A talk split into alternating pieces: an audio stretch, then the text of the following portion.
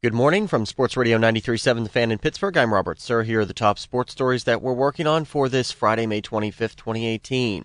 The Pirates open a six-game homestand tonight against the Cardinals. Yesterday, Bucs nearly rallied from a 5-0 deficit, but lost to the Reds 5-4, despite home runs by David Freese and Austin Meadows. Ivan Nova gave up two home runs of his own, including a grand slam to Eugenio Suarez. Clint Hurdle says it's tough to figure out. When you watch Nova pitch, you know, you're looking for no walks, one walk. He walks a pitcher, and then he walks Peraza, a tough guy to walk. He's only had five guys retired on three pitches or less, which is, is not him. Normally, there's quick contact.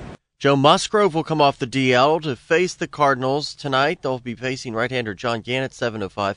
Pesco preview show starts at 5:40. Pitt baseball team will play either Duke or Louisville in the ACC semifinals tomorrow at 1. One week down, two weeks to go for the Steelers' voluntary workouts. Rookie receiver James Washington learning from Antonio Brown. A lot. I mean, he hasn't really worked with me one on one, but just watching him, you know, I've already picked up a few things. I mean, his, his character on the field and just the way he runs his routes. I mean, he's so crisp and, and just elite with every move he makes.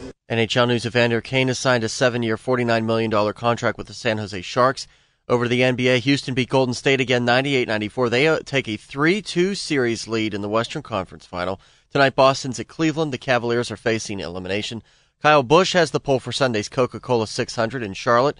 Congrats to the North Allegheny and Ambridge volleyball teams and the Hampton and Pine Richland girls lacrosse teams who won WPIAL championships yesterday.